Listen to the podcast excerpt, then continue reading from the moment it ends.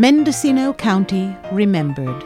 Oral histories collected and published under the auspices of the Mendocino Historical Society for the American Bicentennial in nineteen seventy-six. Read by Linda Pack.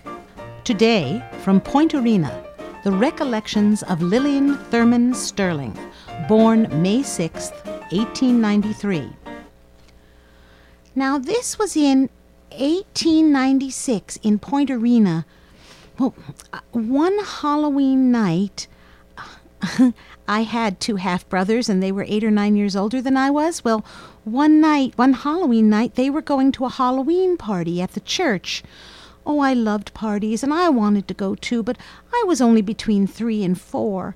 And they said that it was just for boys and not for little girls, but I still wanted to go, and it was Halloween. So I followed them, unbeknownst to them, and they went through the back field and over a fence, which I couldn't climb. And so the first thing you know, it was dark, and I lost them, and uh, and I was on my own. Well, I, so I kept going, and I saw some lights in the distance, and I thought it was my home, but I was twisted around, so instead of going home, I was going farther away all the time. Well, finally, I went through a hole in a picket fence, and as I got on the other side, I began to slip. And here, it was a hill, and as I went down, I grabbed onto different things that broke, and in the meantime, I lost one of my shoes. And when I got to the bottom of the place, I knew I hadn't come here by a hill, so I knew that I was wrong, yet I could see a light. Well, I got down to the place where I could, I could hear water running, and I thought that if I could reach there, in that light, I, I would, that would be home.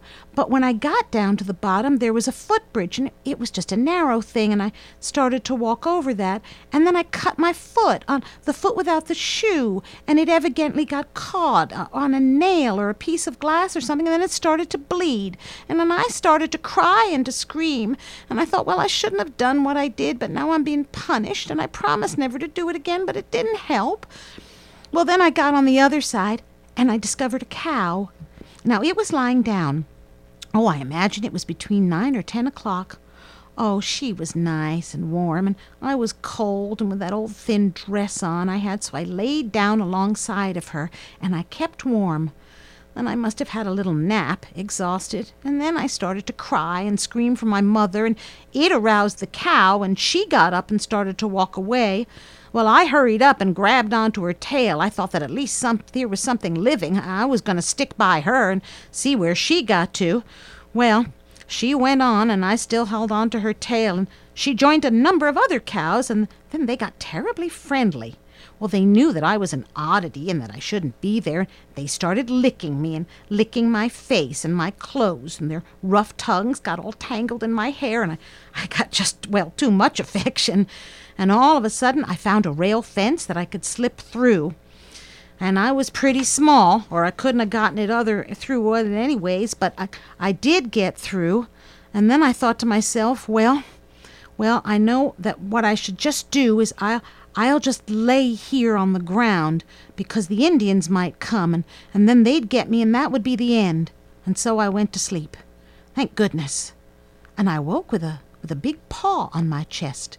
And and you can imagine this blowing of breath in my face. I thought it was a bear.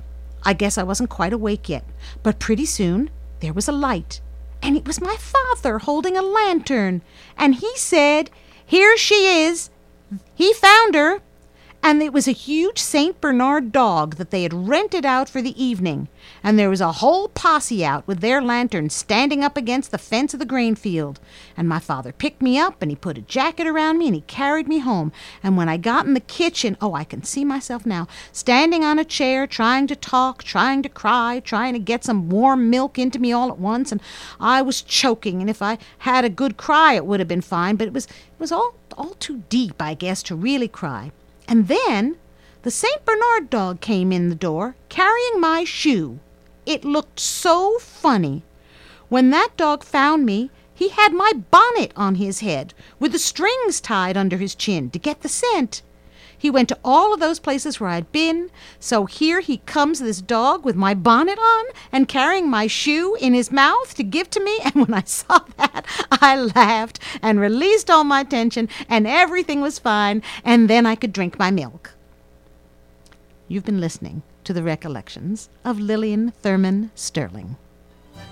To learn more about Mendocino's rich past, visit any of our county's excellent museums, libraries, and historical societies. A full listing of Mendocino County remembered episodes and selected audio archives can be found at linda pack dot net.